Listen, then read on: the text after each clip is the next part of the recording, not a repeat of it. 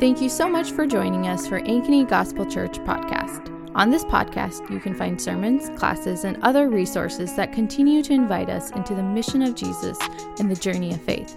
We hope this is a blessing to you, and if we can help you in any way, feel free to reach out. Thank you, Tori, and the music team. Uh, we've sung that sung that song a number of times, and I don't know why, but for the first time, the phrase "the altar of my life" stuck out to me. Christ be magnified from the altar of my life. And it reminded me of uh, Romans uh, 12. Uh, present your bodies as a living sacrifice, holy and acceptable to God. This is your spiritual act of worship. Um, so I love that. What do you put on an altar? You put a sacrifice on an altar. And by Christ being magnified in us, we offer our lives to Him. Um, so I love that song, and, and thank you for, for singing that. Um, I'm going to start with a word of prayer, and then we are going to uh, jump right into Matthew. Uh, we got a, quite a bit to cover today, so here we go. Father, we are grateful for your word. We're grateful for your, um, your people. We're grateful that we can meet this morning and we can offer praises and sacrifices to you of worship.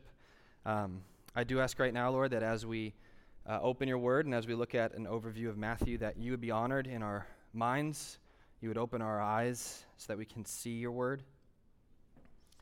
Spirit, we ask that you would unstop our ears and you would give us ears to hear.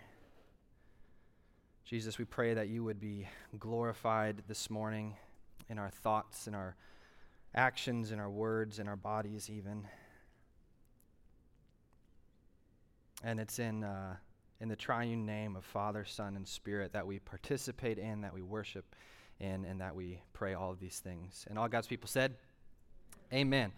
Well, given that our name is Ankeny Gospel Church, we thought that we would start uh, a gospel, one of the gospels in the Bible. We did a little quick stint through Mark uh, last April, just for uh, Palm Sunday and, and Easter. Um, but we wanted to take some time after we did Ezra and Nehemiah last summer. We did Philippians last fall. We took uh, uh, December and we focused on Advent. Well, now we're going to jump into the gospel according to Matthew. As always, each time we start a new series, we start with an overview of the book itself. So we did this with Ezra Nehemiah, did this with Philippians, where the first series is not, not technically a, a specific verse, but it's rather the overview. It's like, where are we going? What's Matthew all about? You know, I like to use the il- illustration of skydiving. When you're up in the plane, you can see a lot of the land and then you jump out of the plane and you get close. It's like you're zooming in. You get closer and closer, and eventually, when you hit the ground, safely hit the ground, I hope, you uh, you can see individual blades of grass. So what we're going to do today is we're going to be in the plane. We're going to look at Matthew. We're going to be like, okay, this is what's going on. We're going to answer three questions uh, about Matthew. We're going to answer the why, the what, and the how. Why, what, and how. This is just what we're going to do today. So why Matthew? Why? Why are we going to go through Matthew? Why did we choose Matthew to go through? Uh, why did we choose the subtitle Kingdom of Heaven? We're going to talk about that. Then we're going to look at what is Matthew. Now, that might sound like a funny question. What is Matthew? What are you talking about? It's a book in my Bible. Yes, but it's very important that we understand what type of book Matthew is. So we're going to look at what is Matthew, and then we're going to finally look at how are we going to do this. Matthew is a long book. There's 28 chapters. How are we going to go through this uh, together. Some of you guys are just like, oh my gosh, 28 chapters. Can we do this? Yes, we can. I know we can. So, how are we going to go through it? So, that's where we're going today the why, the what, and the how of Matthew. So, first, why? Why Matthew? The, we've been talking a lot the last couple weeks and months about the goal of a Christian. We saw this in Philippians. The telos of the Christian life is to become a person like Jesus, to become a person of love, to put the needs of others above the needs of the self to participate in God's relationship with Himself and with His community so that we can love God and love others. That's our mission statement here at Ankeny Gospel Church love God, love others. How do we do that? Last week we looked at the Great Commission at the end of Matthew 28. And how we do that is we we, Jesus says at the end of Matthew, he says, All authority has been given to me. He says, I'm in charge, heaven and earth. I'm in charge of heaven and earth, of God's space, of human space. Now, therefore, go and make disciples, baptizing them in the triune name. We looked also at who he was talking to last week. Jesus was talking to his 11 disciples. Judas had since been gone by that point. Je- Jesus was talking to his 11 disciples, which means what? That in order to make disciples, you have to first be a disciple yourself, right? The reverse is also true. If you're not making disciples, follow the smoke back to the fire, what might that mean? That might mean you yourself are not a disciple. That's the Great Commission. Now, here's the problem. A lot of people start with the Great Commission. Go and make disciples. Go and do this. And, and, and, and that's good. But the problem is is that if you start that way then you might do what uh, dallas willard calls the great omission. Where if you start by saying, well, just go, go, go, go make disciples, and you neglect the fact that Jesus is first talking to his disciples that were following him for three years, that were learning under his, te- sitting under his teaching for three years, that were failing and succeeding and trying all that. For three years, these disciples were following Jesus. We might do the great omission where we actually omit discipleship for the sake of growth or making disciples or something like that because we have actually made it, there, we live in a moment now with cultural Christianity where we've made it possible for you to become a Christian without actually being a disciple. You, we now, let cultural Christianity is such that you can become a Christian and still look like the world, talk like the world, think like the world, and act like the world. You can become a Christian and devote a lot of time to the church and not actually be transformed from the inside out.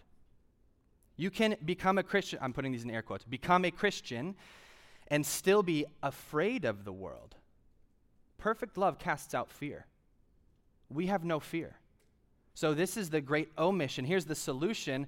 Chapter 28, when Jesus says, Go and make disciples, follows what? Chapters 1 through 27, which is which is what? Why, why are we going through Matthew chapters 1 through 27? Because we want to look at what it is and what it means to be a disciple of Jesus. Before we get to the Great Commission, we have to understand what it looks like to, to be excited and encouraged by Jesus, what it looks like to be ashamed and to doubt Jesus, what it looks like to be confused by Jesus. What, what Jesus, what, what are you talking about? what it looks like to repent and believe. Jesus says, Repent and believe the kingdom of heaven is at hand. So, the reason, one of the reasons we're going through Matthew is so that we get a close look at what it means to follow Jesus, what it means to be his apprentice, his disciple, to actually day in and day out follow Jesus. We're going to look at this later, but Matthew is showing us a lot of people, you know, you might ask, Well, how do I follow Jesus in, a day, in my day to day life? Read Matt, Matthew's showing us what it looks like to follow Jesus, to be his disciple to sit at his feet. That is what Matthew is telling those who have ears to hear. Now, the sub, so that's kind of a reason why. The subtitle, if you notice uh, Matthew, the subtitle is The Kingdom of Heaven. Why did we choose the Kingdom of Heaven? Um, this is really cool. Jesus says, if you like stats and facts, Jesus says the word kingdom or the phrase kingdom of heaven over 30 times in the Gospel of Matthew. That's over one per averages out to over one per chapter. There's 28 chapters. The phrase, not out of Jesus' mouth, but the phrase kingdom or kingdom of heaven occurs over 55 times in the gospel according to Matthew. Now, general Bible reading technique if you are reading something and you see a phrase or a word repeated over and over and over and over again, it's probably important and it's not there by accident. So, a lot of scholars title the, the, uh, the gospel according to Matthew kingdom like the kingdom. What is the kingdom of heaven? So, uh, the goal of that then is to get this idea of kingdom of heaven imprinted on our minds and our hearts. And we went over this uh, in Advent, but it's really important because we're going to keep unashamedly going over this again and again and again. What is the kingdom uh, uh, of heaven? Why did we choose kingdom of heaven to be a subtitle for Matthew? Well, we've explained this, but there's going to be a diagram on the screen, and the first one is a circle, just a simple circle on the right. No, on the left. Sorry, on my right, on your left. Uh, on, the, on the far left, there's a simple circle. And what this circle is, is it represents Genesis 1, it represents creation. It represents Genesis 1 and 2. It represents heaven, God's space, and earth, man's space, as one. If you read Genesis 1 and 2, you know that there's no sin. There's no broken relationship. God is with his people. Man is, it says in Genesis 2 that the woman and the man were naked and they were not, not ashamed. There's nothing to hide. It's beautiful. God created this good, beautiful world, and he said, go for it. Have, have fun. Make, make uh, families, make cities, make art, make, uh, like, uh, like, just go for it. Rule the world. Have dominion over it. And it was perfect, right? This is heaven and earth, God and his people united together as one. And that lasts about two or three pages. You get to Genesis 3, what happens? There's this split. Heaven and earth are now separated. God cannot be in the presence of sin. God is holy. And what sin does is it breaks relationship. Always. Always. Sin breaks relationships. The result of sin is always broken relationships between man and God and between man and man, between humans and God and between each other, humans and humans. If you notice, uh, between humans and humans, Adam and Eve, what? They were, they were ashamed, so they hid from each other. Why? Their relationship together was broken. And then they hid from God. Why? Because their relationship was broken. So they were cast out of the garden. God's presence, heaven, the kingdom of heaven, was separated from earth, right? The, not like literally like the tangible, like whatever, but like the presence of God's presence and man presence were not together anymore. What's the rest of the story from Genesis 3 to Matthew 1 1, or the verse before Matthew 1 1? It's the prophets, it's the, uh, the writers of the Old Testament, all talking about trying to figure out a way. God is Himself giving opportunities for those two circles to become one again. What's the tabernacle? It's God's presence with His people. It's so powerful, though, that if you approach it wrong, you're, you, you will die. What's the temple? God's presence with His people. Those are little expressions of the presence of God, the kingdom of heaven on earth. Now, the prophets talked about this day of the Lord, the last day, in the last days, in those days, and the great and awesome and terrible day of the Lord. Really kind of scary language for what they are referring to as the end, which is represented in the last circle on the right, uh, which is the, uni- the, the, the unity of heaven and earth, when heaven and earth again become one.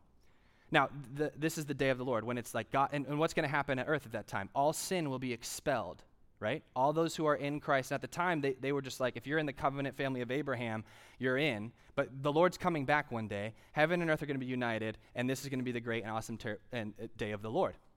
What they didn't expect this is why the gospel is so beautiful, because God didn't just snap his fingers and be like, okay, you're done, Pff, that's it, like, better luck next time. What they didn't expect and why Jesus is so compelling and beautiful is this overlap of the two. Jesus himself, from, in the kingdom of heaven, he lived in the kingdom of heaven, but where did he come? He came down to earth. And he did what? He gave us an opportunity to enter that kingdom. He gave us an opportunity to repent and believe, for the kingdom of heaven is at hand. Jesus says that. It's one of his first words that he says when he, when he starts his mission. Repent and believe, the kingdom of heaven is at hand. Where do you and I live now when we are in Christ? We live in the middle ground. And you can go to the next slide too. We live in this middle ground right here, where Jesus, the kingdom of heaven, what, is, what does Jesus pray in the, uh, the Lord's Prayer? On earth as it is in heaven. What is he saying? He's saying, everything that's true of God's kingdom, of the kingdom of heaven, I want to be true here. Well, what is God's kingdom? It's a kingdom of love, it's a kingdom of self sacrifice for the needs of others, it's a kingdom of no disease. Why do you think Jesus was performing all those miracles, healing diseases? He was showing us what the kingdom of heaven is all about. It's a kingdom where, where, where nobody is, is selfish, nobody is ashamed, but all come as they are, and they are transformed by the love and the forgiveness and the selflessness of Jesus. That's the kingdom of heaven. We're not there yet. You can see where there's this overlap.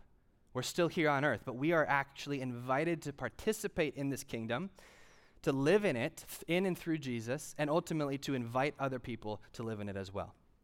That is why the kingdom of heaven is so important. Now, again, this is pretty conceptual. Uh, it's, it's hard to, to tangibly like go throughout your life and be like, okay, well, am I living in the kingdom of heaven now or am I not living in the kingdom of heaven now? What we're going to do in Matthew, and this is the reason why the Bible is to be read over and over and over again, is because we are going to be formed, hopefully, for the rest of our lives, understanding what this means, tethering out what this means. Why, why, is, why is this significant? Is it significant? How have I succeeded in this way? Isn't living in the kingdom of heaven? How have I not succeeded? Where do I need to repent and believe again and again and again? So the good news is that you don't have it solved. You don't have to have it solved, you know, right now. The bad news is, well, it's not bad news. The other good news is that we're going to be taking the rest of our lives figuring this this beauty and this truth out. So, that's why we're doing Matthew. because Matthew, we want to look at what discipleship is, and we want to continually submit ourselves to the kingdom of heaven. Next, we're going to look at what. What is Matthew? Now, I mentioned this as a weird question earlier, but here's why it's important. Because if we don't know what Matthew is as a book, we run the risk of approaching it incorrectly. And if we approach it incorrectly, we might read it incorrectly. If we read it incorrectly, we might interpret it incorrectly. If we interpret it incorrectly, we will apply it incorrectly. At best, that means we're just ignorant of our Bibles. At worst, it means we have the potential to become the hypocrites. We, can be, we have the potential to become hypocrites like the, like the scribes and the Pharisees. How did the scribes and the Pharisees approach the law? They didn't know what the law was, they didn't know what it was, so they approached it incorrectly. And then because of that, they read it incorrectly. Because of that, they interpreted it incorrectly. Because of that, they applied it incorrectly to themselves and to others to the point where Jesus in Matthew 23 says, Woe to you, scribes and Pharisees! You travel land and sea to make a single convert, and when you make them a convert, you make them twice as much a son of hell as you are. It is very important that we understand what Matthew is, because if we don't, we run the risk of applying it incorrectly, of learning about it incorrectly, and of interpreting it incorrectly and becoming a burden on ourselves and on others. So that's why it's important to know what Matthew is. First, first thing of what Matthew is, there's three things that we're going to look at of what Matthew is. The first, Matthew is a gospel. This is why you go to seminary, people, to say that Matthew is a gospel, right? You're like, why are we paying him again? He's just telling us that. Yeah, well, you're like, duh, no, no. Uh, like, obviously, it's a gospel. Matthew, Mark, Luke, and John. They're the four gospels uh, in, in our Bible. But uh, Scot McKnight is a, theolo- a New Testament theologian and author. He has a book titled The King Jesus Gospel. And he starts it by saying this The Gospels, Matthew, Mark, Luke, and John, are the gospel. Again, simple, but revolutionary. Because what that means is that not a single story, individual story in Matthew is the gospel. The whole thing is the gospel. Right? Not just a portion of Matthew is the gospel, the entirety of Matthew is the gospel. It's very easy to simplify the gospel down to a single story, uh, whether it's just the death of Jesus or the John 3:16 gospel or the Jesus in my place gospel or the reformed gospel or the evangelical gospel. It's tempting to uh, to minimize and simplify the gospel to just one little truth. But if we look at what this is, the entire book of Matthew is the good news. Which means that next week, when we preach the genealogy, you guys are ready for the genealogy next week? We're going to be preaching what? The gospel. When we preach the disciples following Jesus or doubting Jesus, what is that? That's the gospel. Whenever we preach Jesus from Matthew, the kingdom of heaven, people following him, people being confused by him, looking at what it means for Jesus to be Lord over heaven and Lord over earth, we are preaching the gospel that from the genealogy to the birth to the temptation in the wilderness, from the disciples, the parables, the confrontation of Pharisees, the death, the resurrection, the ascension, the Great Commission, and the last 2,000 years of beautiful church tradition that we inherit, all of that is the good news, not just a single portion of it. The Gospels are the gospel. Matthew is, what is Matthew? Matthew is a gospel from 1 1 to 28 20. Second thing that Matthew is Matthew is also a biography. A biography. Now, um, I recently read a, well, I guess it was a couple years ago now. I read a, a biography on Dietrich Bonhoeffer, phenomenal biography. Then as I was in the footnotes, I realized that there were other biographies on Dietrich Bonhoeffer, and I was like, why are there more? And so I read one of those, and then I realized there was another one, and there were there were way too many biographies on Dietrich Bonhoeffer. And as I was reading, I was like, oh, okay, each of these authors have a specific point that they want to make, right? Each of these authors have a, a point. You know, one of them was just pretty like Bonhoeffer could do no wrong. Like it was just like this dude clearly loved Bonhoeffer, and he was just like, you know, he's perfect. Another one was a more nuanced portrait of Bonhoeffer, and it was like a lot about the World War II stuff and Bonhoeffer and the church in Germany and the Lutheran church at the time. So, my point in saying this is that biographies contain history, right? Bonhoeffer was a historical person. He lived through, you know, all these different things in World War II and et cetera. Uh, but their primary purpose is not to just give you camera footage of, bio- or of Bonhoeffer's life, right? In the same way, we have four gospels, four biographies Matthew, Mark, Luke, and John. Each of them are historical, 100%. Absolutely everything in there happened. But their primary purpose is not to just tell us like a camera footage of what happened. Their pri- Matthew has an agenda, an angle that's different than Mark's, that's different than Luke's, that's different than John's. And so our goal is to approach this biography and say, okay, Lord, what are you teaching me through Matthew? What is Matthew? It's a biography of Jesus' life from a perspective, and the perspective is beautiful. And there's he's talking about Jesus as the new David, as the new Adam. It's a very Jewish book. There's a lot of Old Testament quotes. You go to Mark, and what is it? It's just fast paced. He's like, all right, let's get to the point. Let's do this. Why? It's a biography, which means that as we read it, we want to learn about who Jesus is so that we can better follow him. We want to learn and be transformed by this book through the Holy Spirit so that we can better follow him. So, what is Matthew? It's a gospel, it's a biography. Excuse me. And then finally, what is Matthew? It's an invitation. Matthew is an invitation. Uh, it's it's easy to look at Paul's letters. So you go to Romans, you go to the Corinthians, you go to Galatians, and you're like, oh, cool. I know what I need to do. I read this, it's just telling me like here's the invitation to for, for how to live. And then when sometimes we go to like stories it's harder to see the invitation from the author because it just feels like you know like we're just kind of like reading a story.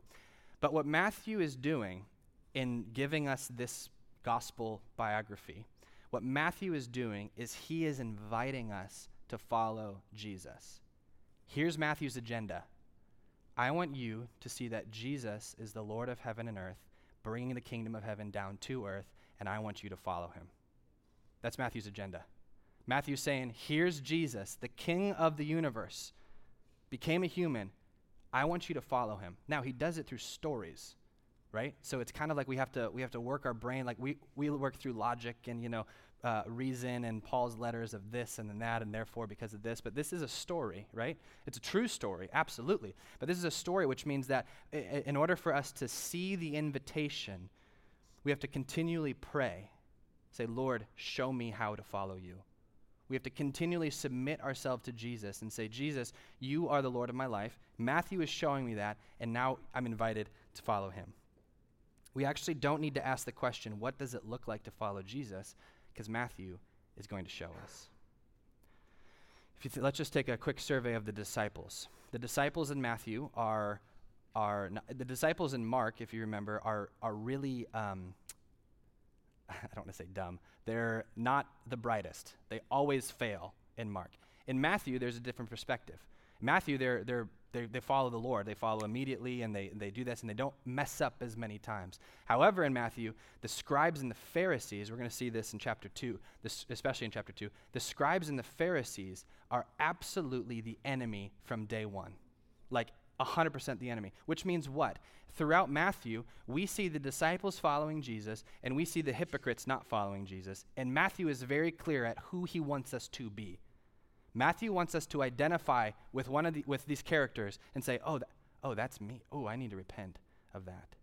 Matthew is a very Jew. He's writing to a very Jewish audience. There's a lot. There's the most Old Testament quotations in Matthew than any other gospel. That's also why he lambasts the scribes and the Pharisees the most, because they were the religious Jewish leaders, and he said they didn't get it. So the re- Matthew is an invitation because he shows us who Jesus is and he invites us to identify ourselves with some of the characters, with some of the characters, and then learn how to follow Jesus. All of this is an invitation. So, what is Matthew? It's a gospel. The entire thing is the gospel, not just part of it. It's a biography. It has an agenda. It's just telling us, it's showing us, it's painting a beautiful portrait of who Jesus is. And then finally, it's an invitation. It invites us to follow Jesus, to become his disciples. That's the why, that's the what. Now we're going on to the how. How are we going to go through Matthew? Um, Matthew is designed in five movements. Five movements. You might call them like, you know, season. Like, you know, and uh, we get this with TV. Like, there's seasons, season one, season two, blah, blah, blah. It's like Matthew uh, intentionally had five movements in his, um, in his gospel. Now, side note, some scholars think that Matthew, since it's the first book of the New Testament, is a, is a mirror of the five books of Moses, the five books of the Pentateuch. And Jesus is now the new and better Moses, not abolishing the law, but fulfilling the law. And he goes up on a mountain and he delivers God's word, just like Moses went up on the mountain. It's beautiful. It's really cool. So, all that to say is there are five movements in Matthew. Each movement ends with a large chunk of teaching from Jesus. The first movement is, uh, is the Sermon on the Mount, right? So, we actually are going to divide up this series into five movements, following each of the movements of Matthew.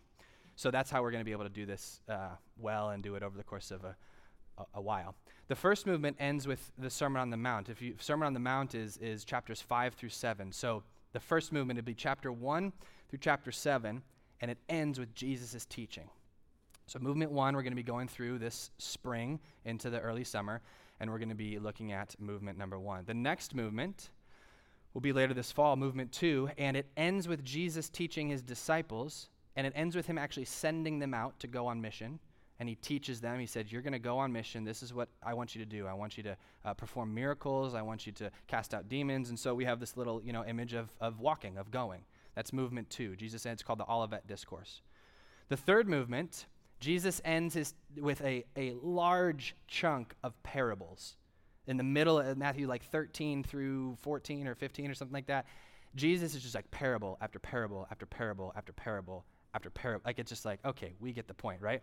A lot of these parables are about the ground, about plants, about seed, about pruning uh, trees, about bearing fruit, about all this stuff. So the third movement, we're going to look at those chapters and we're going to end with Jesus' teachings on the parables. Fourth movement, you guys still tracking with me? I know this is this is a lot of information, but we're almost done. Fourth movement um, ends with Matthew 18 and 19 when Jesus talks about how to relate to one another. Dietrich Bonhoeffer wrote Speaking of Bonhoeffer, Dietrich Bonhoeffer wrote a book called Life Together, and it's about what does Christian community look like. It's based off of this. Matthew 18 is also where we get that passage about if your brother sins, uh, bring him, uh, confront him one on one, then bring him to a group, then bring him to a larger group, et cetera, et cetera. That's from Matthew 18. So we have this representation of you know two hands shaking. Like this is what it looks like to live in Christian community. Finally, the last movement. It ends with the empty tomb. It ends with the resurrection of Jesus. But the teaching right before that is the woes to the, the scribes and the Pharisees. There are seven woes to the scribes and the Pharisees that Jesus says. He says, Woe to you, scribes and Pharisees! Woe to you, scribes and Pharisees! You're whitewashed tombs. You clean the outside of a jar, but the inside is filthy. And it's really, really intense. But then right after that, it ends with the crucifixion and the resurrection. And then ultimately with the Great Commission, which is like a teaching, but it's really, really small. Those are the five movements that we're going to go through over the next while uh, here with, with Matthew. Um, the beautiful thing is, is if you take all of those five teachings of Jesus, the end of movement one, the end of movement two, end of movement three, four, and five, if you take all those teachings and you put them together and you read them together, it is telling you what a disciple is. This is how my heart is more important than my external actions. That's the Sermon on the Mount. The heart is the most important thing. This is how I need to go out into my community and bring the kingdom of heaven with me. This is how I need to understand what the kingdom of heaven is and these parables and these, these, these uh, seeming paradigms and contradictions and all this stuff. Like, what is the kingdom? This is how I need to relate to other people, Christian community. This is what I need to avoid the woes to the scribes and the Pharisees. All five major teachings of Jesus are painting a portrait of what it looks like to follow him so that we can be a disciple and we can make disciples. We can be a disciple and we can make disciples. Earlier, I said that it's dangerous to start with the Great Commission first because a lot of times we're, not dis- we're told to make disciples when we're not disciples. Those two things don't happen in order, right? They happen together. As we are becoming disciples, we are making. So you don't you don't wait. Be like, am I? A dis- I'm just gonna wait a couple more years, wait till I'm a disciple, and then I'll start making disciples. No, they happen together. As we're transformed from the inside out, we are becoming a disciple of Jesus, and we're making disciples, baptizing them, teaching them, training them. All of this is why we're doing Matthew, what Matthew is, and then how we're going to go through it. Now, I know that was a lot, but like I said, we wanted the, the 30,000 foot view. We're looking at the ground from the, the top of the, from the plane uh, type of thing. So I want to I wanna land the plane, no pun intended. I want to land the plane this way. I, I want us to think about areas that the Lord might be bringing to mind or the Lord might be bringing to your heart where you're like, I know that's a hole in my discipleship. I know that's where I can and need to grow in my discipleship. I also want you to think of areas where you're like, this is an area where I, I feel the Lord has gifted me in. I feel like I'm, I'm following Jesus well in this area. I'm, disi- I'm being a disciple well in this area. And I also want us to think and, and have the Lord bring to mind in what areas you think of the Great Commission. You think of the, the whole thing as the gospel. You think of it ending with Jesus saying, I'm in charge. Now go and make disciples. Who are you discipling? Who are you in a relationship with that you are making disciples? Because again, again we, we can't make disciples if we ourselves are not disciples. That's the primary fact. But also the reverse is true. If we're not making disciples, what might that mean? Doesn't always mean it, but what might that mean? That might mean that we ourselves are not disciples.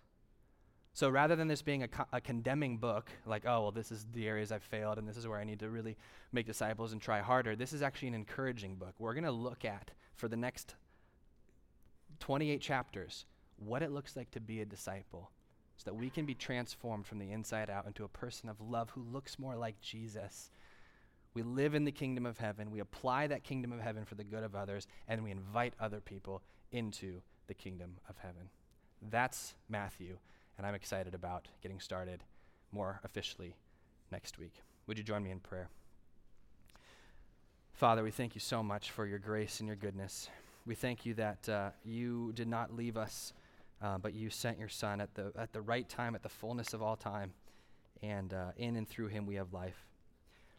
God, I ask as we um, embark on this journey through Matthew that you would continue to refine us, you would prune us of dead branches in our lives. You would fill us with your life, with your spirit. Ultimately, Lord, so that we can bear fruit. And we can just, we, Lord, teach us what it means to live in the kingdom of heaven. Teach us what it means to be a disciple of you. Lord, I know I don't want to just be a Christian but not be a disciple, be a cultural Christian but not be a disciple. So, Lord, I ask that you would prevent that in me, you would prevent that in our church, you would guard us from that. We pray. Pray all these things in your Son's name by the power of the Holy Spirit. Amen. Thanks again for listening, and we pray this was a blessing to you. If you have any questions or comments about what you heard, our email is info at ankeny or you can find us on social media at Ankeny Gospel.